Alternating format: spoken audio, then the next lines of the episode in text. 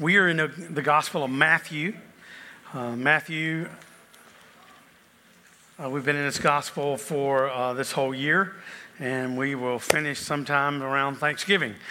So we actually spent the entire year, one entire year in Matthew. We are in Matthew 21. This is such an incredibly critical moment that is happening in this Gospel. We might say that this is the beginning of the end. Maybe that's the best way to describe Matthew 21. For 20 chapters now, we have been journeying with Jesus. And Matthew's way of kind of helping us to follow this journey is geographically. He takes us to Bethlehem, to Nazareth, throughout Galilee and Capernaum, and watching Jesus encounter with the people that are there. We went into the Gentile regions of Tyre and Sidon, back up to Jericho, into Judea, watching him preach and teach and heal and disciple and to make a powerful impact. He is the incarnation. He is the Son of God, born to walk among us, and we've been watching him, learning from him. Now, for the very first time in Matthew's gospel, Jesus enters Jerusalem. Matthew 21 gives us this record of the last week of Jesus' life. So for 3 years, Jesus has been ministering to the people and to us, and now he enters into the holy city of Jerusalem. It would be difficult to exaggerate the significance of the events that are about to transpire in the remainder of the gospel. Did you hear what I said? We spent 20 chapters on the birth of Jesus up to these 3 years that he's been in ministry. Now, 21 to 28 is the last 8 days. That makes it pretty significant, doesn't it? All these chapters from 21 to 28, 8 days that transform the world. If you want bookends for the 8 days, the beginning of the 8 days is Sunday morning, Palm Sunday, with Jesus entering into Jerusalem. We're going to see that today.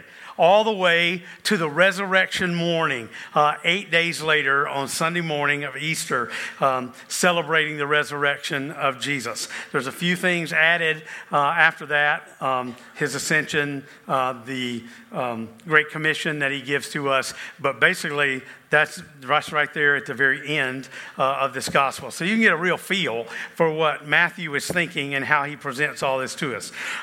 Jesus enters Jerusalem. On Palm Sunday, he cleanses the temple. He challenges the religious leaders. There's a lot of discussion about some of the teaching between the two of them in these next few chapters. He gives us the institution of the Lord's Supper. He gets arrested. He's tried. He's crucified. And then he is raised from the dead. This is the week that all creation has been waiting for. This is the week that your soul cries out to know and to understand.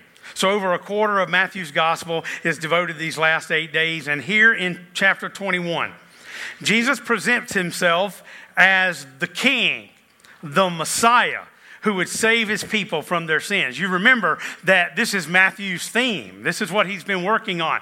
We might, instead of using the word king, we've been talking about it in terms of Jesus being the center. Jesus being, kings that we have today, I'm not sure that any people necessarily choose them. Many times you're made to serve the king in some country somewhere. Or maybe they are symbolic kings, but not for us. We recognize the opportunity that we have, like we just sang about, that we accept him. We receive him for who he is, but not simply as a king for the Jews only. This is a saving rule of the Lord Jesus that extends to the whole world. So you and I, we are part of the process that's happening, for we are called to submit every part of our lives to his rule and his reign. I sound pretty excited. I can't tell if you are or not. It's amazing who he is and how God, through his word, has chosen to reveal to you the plan of God through Jesus Christ. How you could be forgiven, how you could be saved. If you know that already, and that's true for so many of you, oh man, your heart just, I'm sure your heart's beating thinking about this king that we get to talk about. We are called to make Jesus the center of our lives, and Christ is worthy of our adoration. Amen? Christ is worthy of our adoration and our abandonment of ourselves. So we see it here. The king has come. Jesus has arrived. He is here. He is moving into Jerusalem, and these are the moments that he came to bring to us. How will we respond to his coming? This chapter is broken down. There are multiple parts here. I want to kind of give you an overview of it, and then I'll read a section to you, and then we'll talk about it. The breakdown of Matthew 21 is, first, Jesus comes to Jerusalem as our king. 21, 1 through 11, that's the triumphal entry on Palm Sunday. Secondly, Jesus comes to and cleanses the temple. Matthew 21, 12 through 17. We'll see that. Jesus curses a fig tree in 21, 18 to 22. The authority of Jesus is questioned in the fourth section, 21, 23 to 27, as the Pharisees and many of the people come against him. And finally, Jesus responds with two parables, two sons, and the tenants are the title of those parables. It'll be probably next week at the beginning when he does a parable in 22 as well that we'll see those parables together. So here's the scripture. It's so astounding to see what he has to say to us. So we're going to hear together Matthew 21, verses 1 through 23. I'd love for you to stand while we read this together. All right, just a little heads up. There is a section in this scripture where the crowd speaks out. You remember that part where the crowd is yelling when he comes into Palm Sunday? If you look ahead, that scripture is in bold print, and it says, "Hosanna to the Son of David. Blessed is he who comes in the name of the Lord. Hosanna in the highest." All right, we're going to be the crowd today, all right? So those are our lines right there. I'm going to read the rest of it for you. When we get there, you be the crowd. Let's celebrate him, all right? Matthew 21, verse 1. As they approached Jerusalem and came to Bethphage on the Mount of Olives, Jesus sent two disciples, saying, "Go to the village ahead of you, and at once you will find a donkey tied there and her colt by her. Untie them and bring them to me. If anyone says anything to you, say that the Lord needs them, and he will send them right away." This took place to fulfill what was spoken through the prophet. "Say to daughter Zion, see your king comes to you, gentle and riding on a donkey, a colt, the foal of a donkey." The disciples went and did as Jesus had instructed them. They brought the donkey and the colt and placed their cloaks on them for Jesus to sit on. A very large crowd spread their cloaks on the road, while others cut branches from the trees and spread them on the road. The crowds that went ahead of him and those that followed shouted, "Hosanna to the Son of David. Blessed is he who comes in the name of the Lord. Hosanna in the highest heaven." When Jesus entered Jerusalem, the whole city was stirred and asked, "Who is this?" The crowds answered, "This is Jesus, the prophet from Nazareth in Galilee." Jesus entered the temple courts and drove out all who were buying and selling there. He overturned the tables of the money changers and the benches of those selling doves. "It is written," he said to them, "my house will be called a house of prayer, but you are making it a den of robbers." The blind and the lame came to him at the temple, and he healed them. But when the chief priests and the teachers of the law saw the wonderful things he did and the children shouting in the temple courts, "Hosanna to the Son of David," they were indignant. "Do you hear what these children are saying?" they asked. "Yes," replied Jesus. "Have you never heard? From the lips of children and infants, you, Lord, have called forth your praise." And he left them and went out of the city to Bethany, where he spent the night. Early in the morning, as Jesus was on his way back to the city, he was hungry. Seeing a fig tree by the road, he went up to it and found nothing on it except leaves. Then he said to it, "May you never bear fruit again." Immediately the tree withered. When the disciples saw this, they were amazed. "How did the fig tree wither so quickly?" they asked. Jesus replied, "Truly I tell you, if you have faith and do not doubt, not only can you do what was done to the fig tree, but also you can say to this mountain, 'Go throw yourself into the sea,' and it will be done. If you believe, you will receive whatever you ask for in prayer."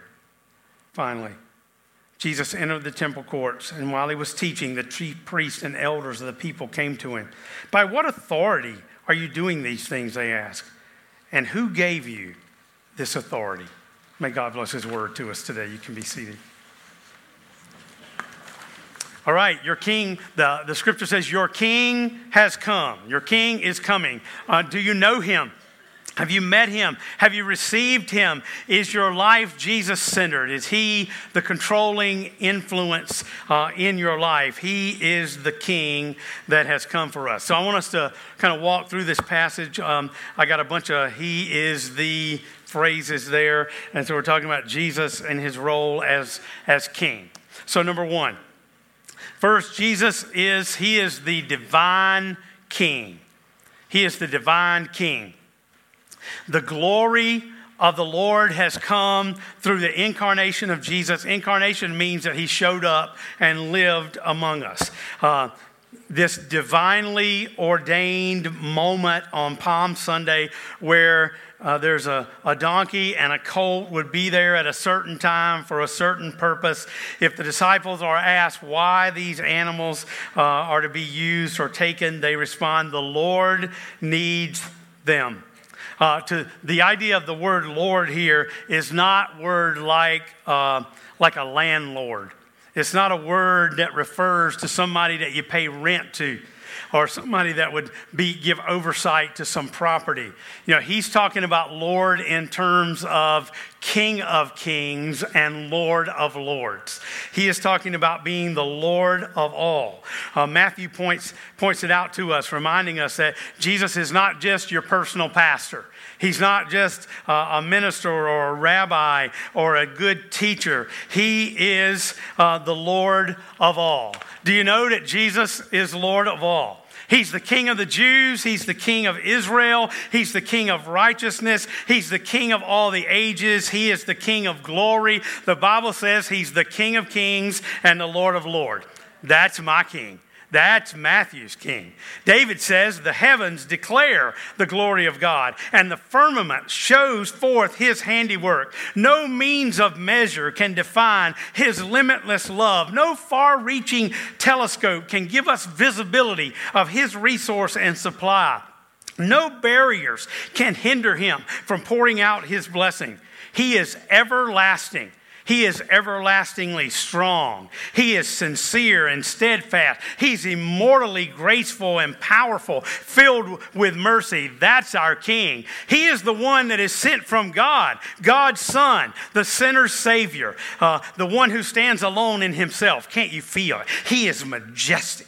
He is unique. He is unparalleled. He is unprecedented. He's supreme. He is the loftiest idea of Scripture. That's the king we're talking about. This divine king sent from God. He's the miracle of all time. He's the superlative over everything good that you could call good. He's the only one that is able to supply your needs, all of us simultaneously throughout the world. He supplies strength for the weak. He's available to the tempted and the tried. He's sympathizes, he's compassionate, he saves, he guards, he guides us, he heals the sick, he cleansed the leper, he forgave the sinner, he lifts our debt, he delivers the captive, he blesses the young, he serves the unfortunate, he regards the aged, he rewards the diligent and the faithful. Do you know him? This is our king, the one that is sent.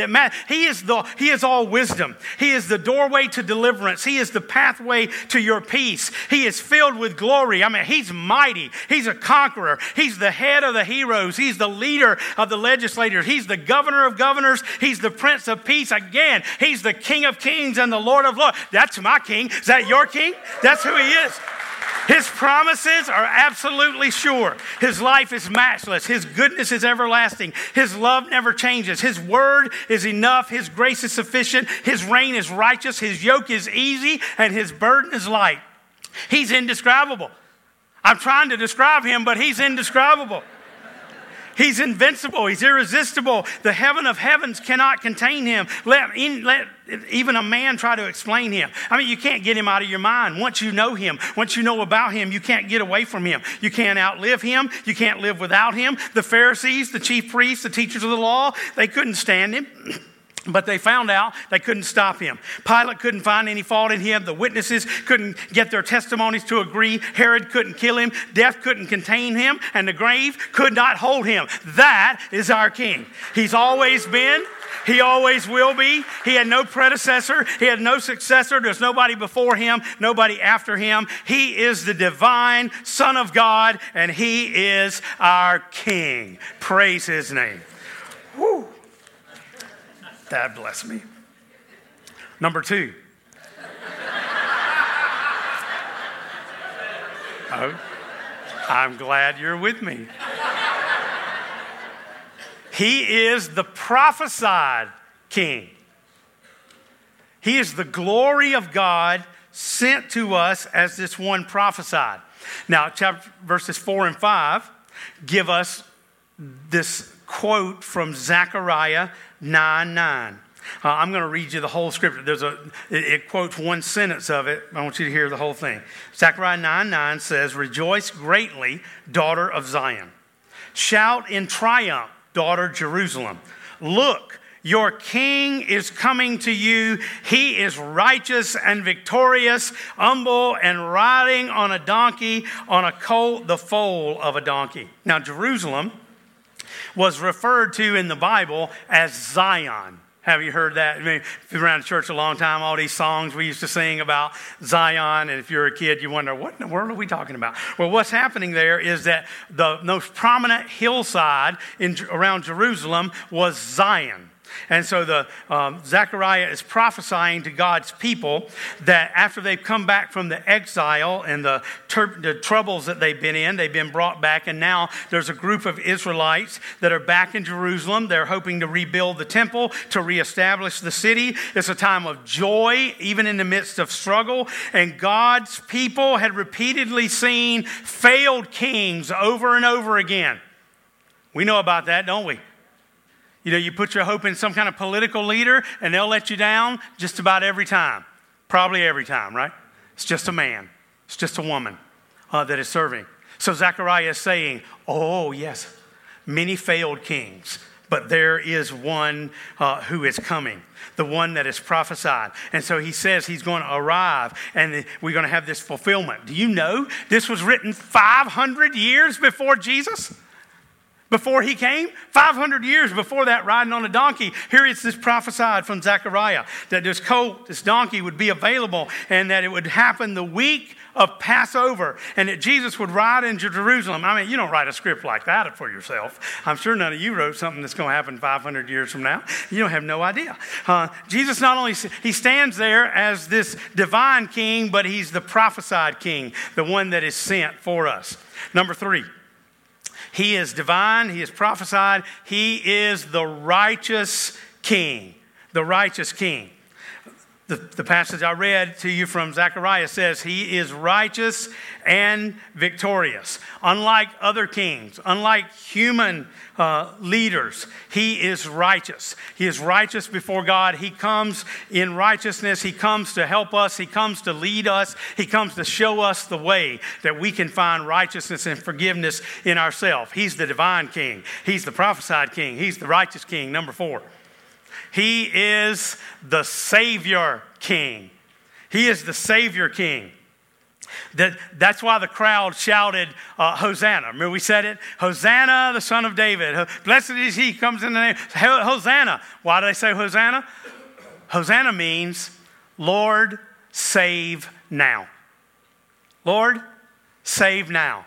So they are proclaiming this recognition that he is the Savior King, the one that will come and bring salvation. They're saying, Lord, save us. Lord, grant us salvation. He who comes in the name of the Lord.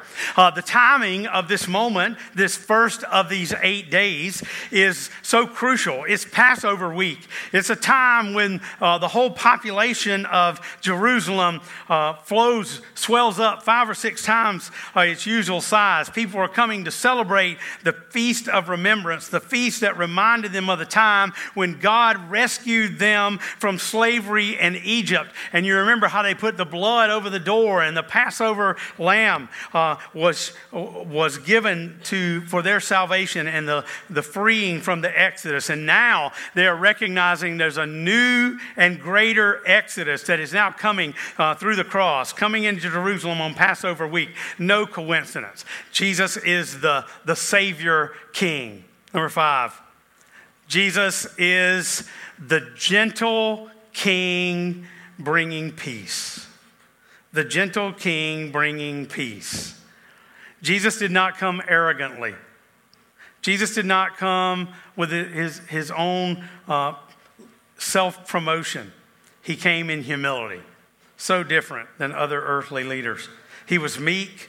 Isaiah tells us that. Matthew 5:5 tells us. Most people, today we think about a concept of a king, a monarch, maybe a symbolic, or, maybe even celebrity. Jesus is not celebrity like we look at it today. Jesus comes in humility. He's the strongest, most powerful in all of the universe, right? And he's sitting on a donkey. You wouldn't even sit on a donkey. When Kim was looking at all this, she said, man, today's sermon sounds like the Passion Play. And I thought we could have that donkey come running right down through here. Jesus rides in on the donkey. A king that you would think with reverence and coronation, and riding on the back of a big, white, powerful horse. But he's on the donkey. He's surrounded by lowly Galileans, and he came into this city not with riches, but with poverty, in majesty, but in meekness, humbly, mounted on a donkey. And Zechariah's prophecy tells us that he comes gently bringing peace. Bringing peace. So he's, a real king. A king, a human king would maybe ride in on a powerful horse if it was wartime. But sometimes they would ride on the back of a donkey if they were trying to bring peace. Now, I'm so happy that Christ came to bring us peace. Because if it wasn't for him, we'd have nothing. Right? Just think about all the situations maybe that you're in right now. Certainly the situations you faced in your life. And he comes to bring peace. So grateful for that. There's nothing like the peace that comes from the King. The one that's in charge. The one that's my life is centered on. The peace he brings. I was thinking about that. And I noticed that he doesn't put me in a headlock and force me to take peace. He waits on me. A couple other verses I was thinking about. Colossians 3:15 says, let the peace of Christ rule in your heart. Hear that rule right there? That's King words, right? Let the peace of Christ rule in your heart. Think about another verse from John 14:1. You're familiar with it. It says, let not your heart be troubled. I like those verses, don't you? We always talk about the peace part of it, or the rule in that first verse, or not having your heart troubled. You know what I got stuck on the word let. Both verses. Let not your heart be troubled. Let the peace of... You know what let means? Let means allow. Let means welcome. Let means I'm making a choice. Do you realize that this King who has come to bring peace is waiting on you to receive it, to allow it, to let it, if you like? Are you touched by that? It just reminded me that we have a role. He's not just pouring out peace on us. He's waiting for us to receive it. He is the King, and he has come to bring you his peace. Let it, allow it, receive it, welcome it, be open to it. Allow your heart to receive it because he's the King, and he promised that he would bring you peace. Do you need peace today? I know we're just kind of halfway through, but do you need his peace? As we go through this service today, as we take communion in a few moments, commune with him. Talk to him. Don't walk out of here with the same pressure on your chest and the same struggle in your mind that you walked in, because the King has arrived, gentle and bringing peace. Let his peace be in your heart. 1, 2, 3, 4, 5, 6. Number 6. He is these things that we've spoken of, and he is the global King. He is the global King. John 3:16 says, "For God so loved Pekin." No, it doesn't say that. Doesn't say God so loved New York City. It doesn't say that either. It says, "For God so loved the world, the whole world." Every simultaneously, all at the same time, people that you don't even know, that you'll never meet, all races, all people. God so loved the world that he sent Jesus, his one and only Son, that not one of us would have to perish, but everyone receive eternal life. That's our King. He is global King, offering himself for everyone in the world. Jesus rules over every leader, every king, every president, every person. Salvation provided and accomplished as we receive it as the good news for all people. What a blessing. What a moment this is as he comes in Jerusalem. This divine King, prophesied, righteous Savior, gentle King that is for the whole world around us, a global King. Next, he is the Messiah King. He is the Messiah King. We go back to those words that the crowd spoke. The crowd is yelling out, "Hosanna to the Son of David," we said, right? It says it in the third one as well, Son of David. He's been saying that since Matthew 1:1. Right at the beginning, he reminds us that this Christ is the Messiah, the one that's been anticipated. He's appearing in the genealogy. He's the promised Messiah that has come. He is the King who would come from the line of David. And the crowds are shouting out, "Messiah, save us. Hosanna, the Messiah has come. Save us." These crowds may not have known how Jesus was going to bring about salvation. Presumably no one did. Even the disciples, they couldn't get it. He's telling them, "I'm going to die and on the third day be raised," but they couldn't handle it.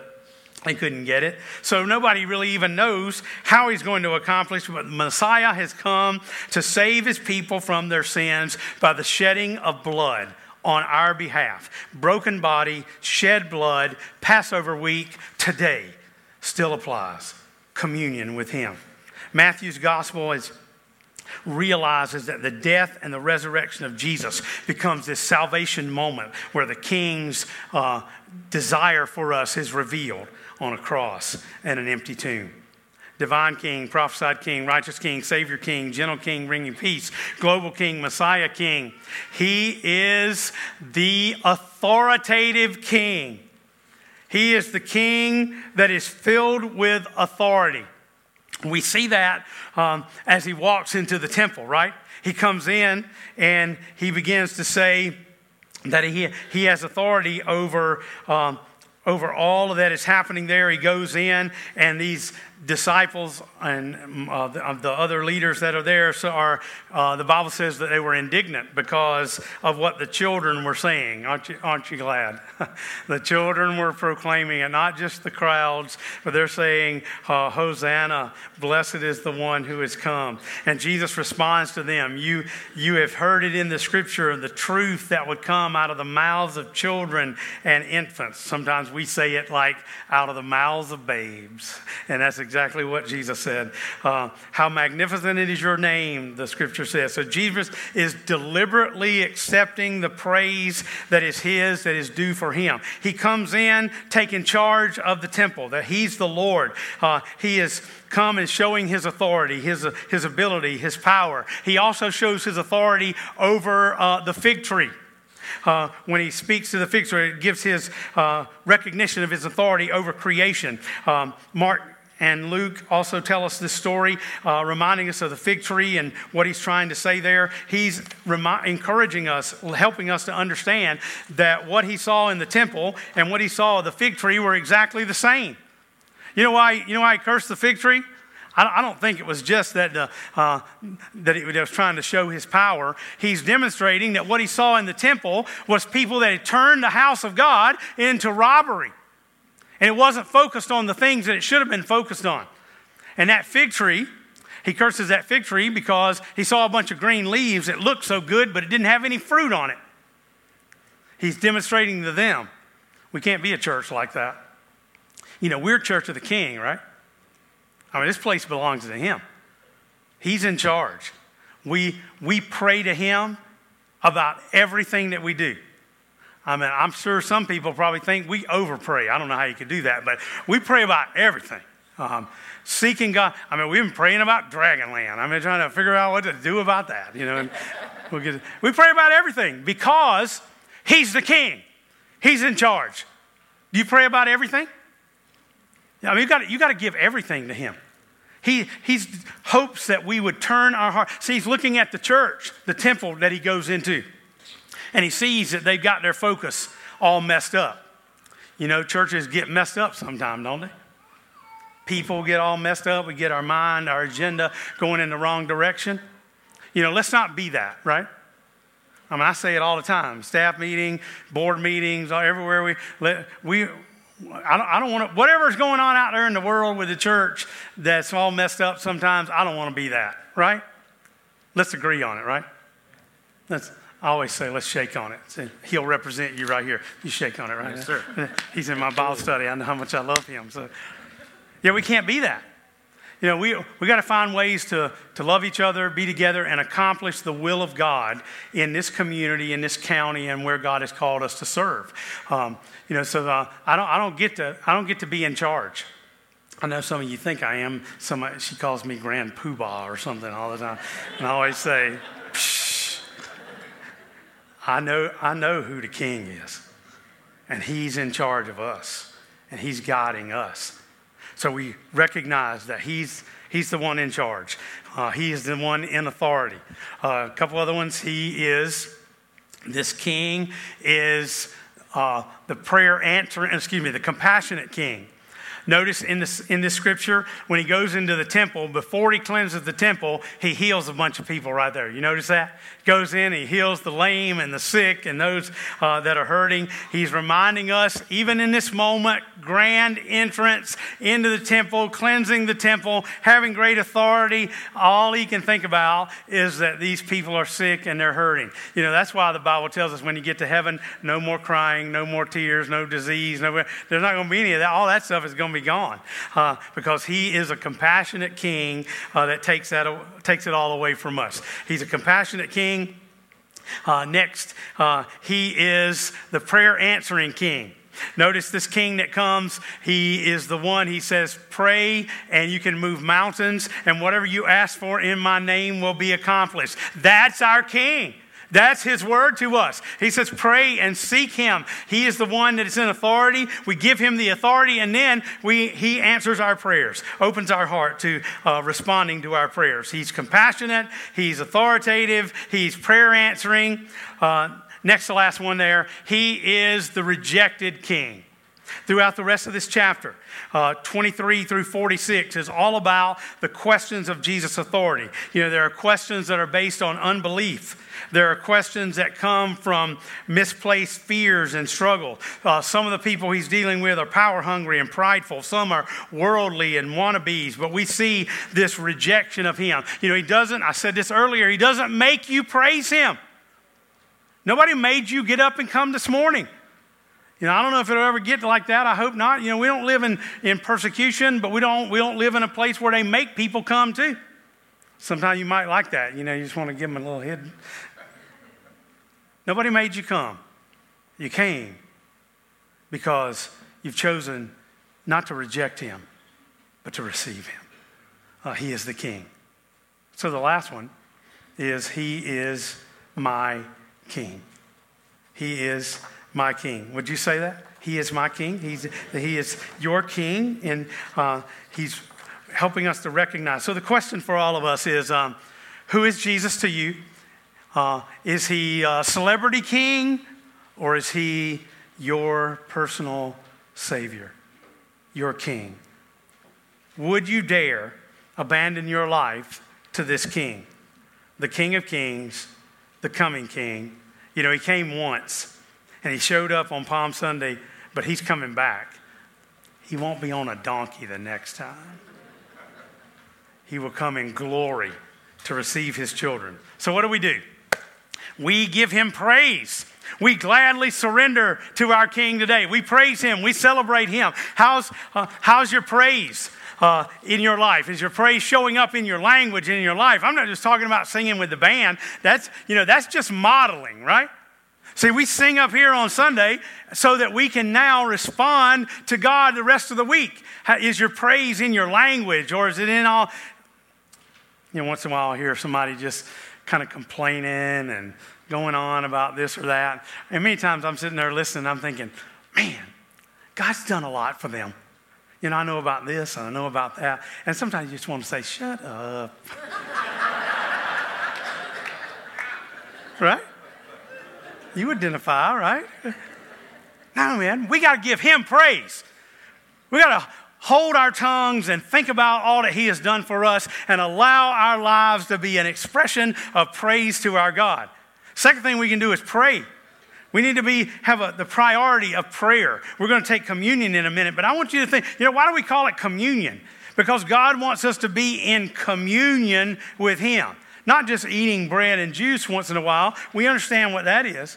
But he wants us to be in continual, daily communion with God. Is that how you pray? Is that how you live your life? I still meet people that say, I don't know how to pray. Well, we need to work on that, because you just need to talk to him just like you talk to your best friend, because that's who he is.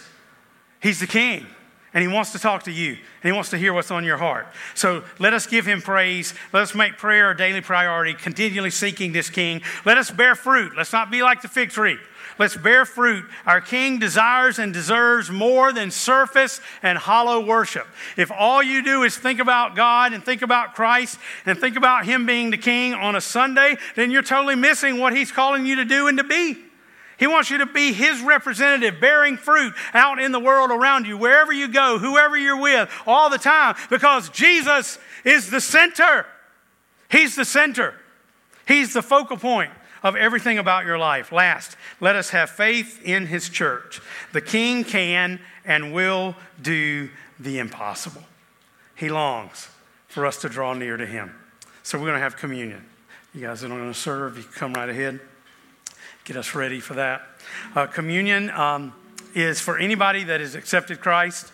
And if you have not fully accepted Christ in your life, or you're wondering about that today, I'm going to pray a prayer just in a minute for these elements. And I would love for you to accept Christ today and realize that we got a seat at the table for you, because it's not our table, it's his table. And he promises that if you will seek him this morning, he will bless you, he will save you, he will respond to your Hosanna, Lord save us now. These elements are just simple bread and juice. Jesus, on the night he was betrayed, offered bread and juice to his disciples in remembrance of his broken body that was coming. But now we recognize it's the cross of Christ and the blood that was shed on our behalf. So let's pray and anoint these elements. And then I hope that you would just hold them, and we're going to sing this little song together, because it not only talks about our forgiveness, but it talks about he is our King. Would you bow with me? Heavenly Father, thank you for your spirit in this room today. Lord, we wanted to be that crowd celebrating you coming there on Palm Sunday. But Lord, we've seen the whole 8 days, and we know you're going to a cross. And we know you're going to be beaten and suffered. Your body's going to be broken, nailed to a cross. Your blood is going to be shed. You're going to die. They're going to put you in a borrowed tomb. But on the third day, you rose from the grave alive. Thomas put his hands into your hands inside. Lord, we thank you for what you've done for us. And we long to be in greater communion with you as our King. So bless these elements. Remind us of your death. Remind us of your life. And remind us that you are my King. In Jesus' name, please serve us.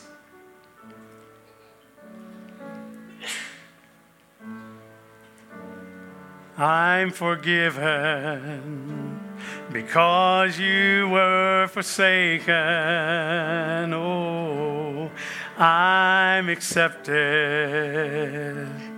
You were condemned. I'm alive and well.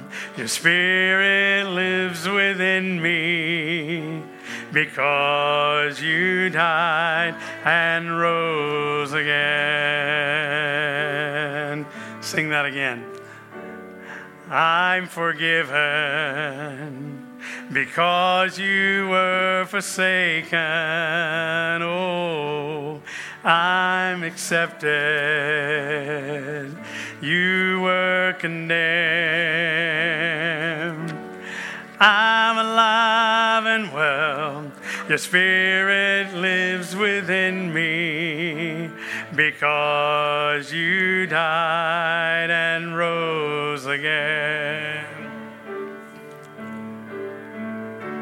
Amazing love, how can it be that you, my King, would die for me?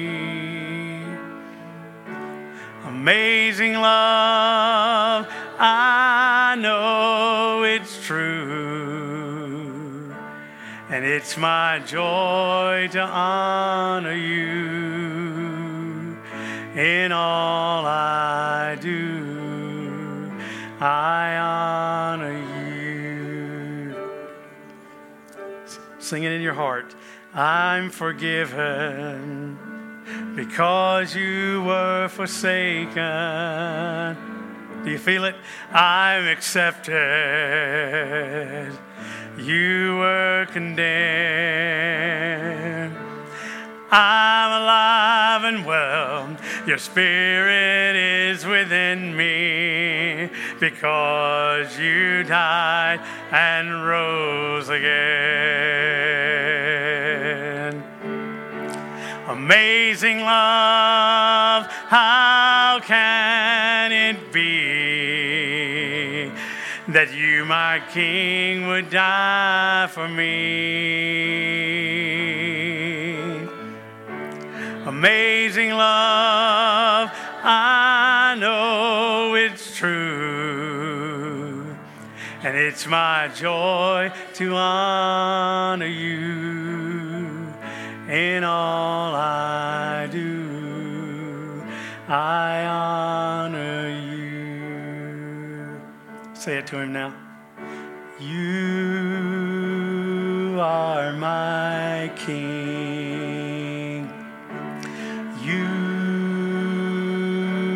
Are my King. Say his name. Jesus, you are my King. Jesus, you. Sing you are King again. Sing you are King. You are my King.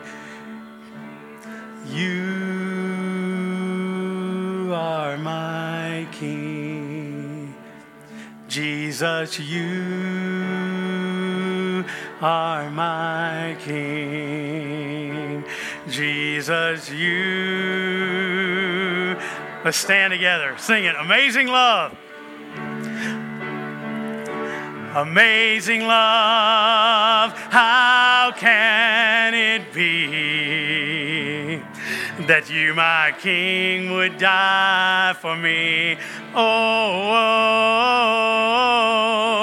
amazing love, I know it's true, and it's my joy to honor you in all I do. Say it again, is that true?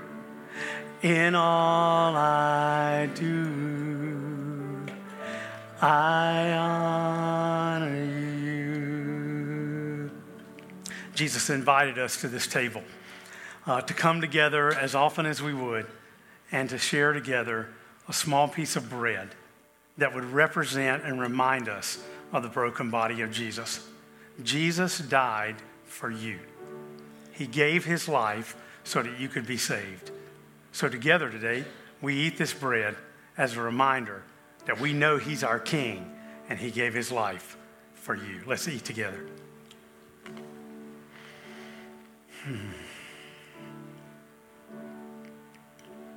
This juice represents the blood of Jesus that was shed on your behalf. He really died. He really gave his life for you. And he said his blood covering us would give us life. He was resurrected from the dead. Thank God he resurrected me from the dead. How about you? Right out of our sin, right out of our brokenness, and gave us his blood so that we could have life. So we drink today in remembrance that Jesus gave his life for us, and we come very, very thankful. Let's drink together. Jesus, thank you for these moments together. Lord, I pray that what happened in this room today would pour over into our daily lives. Be with us as we continue to walk with you. Help us to commune with you daily, that our lives would be filled with praise to the King, prayer to the King, bearing fruit to the King, and living a life of faith based all on you as the center of our life. You are our King. In Jesus' name, amen.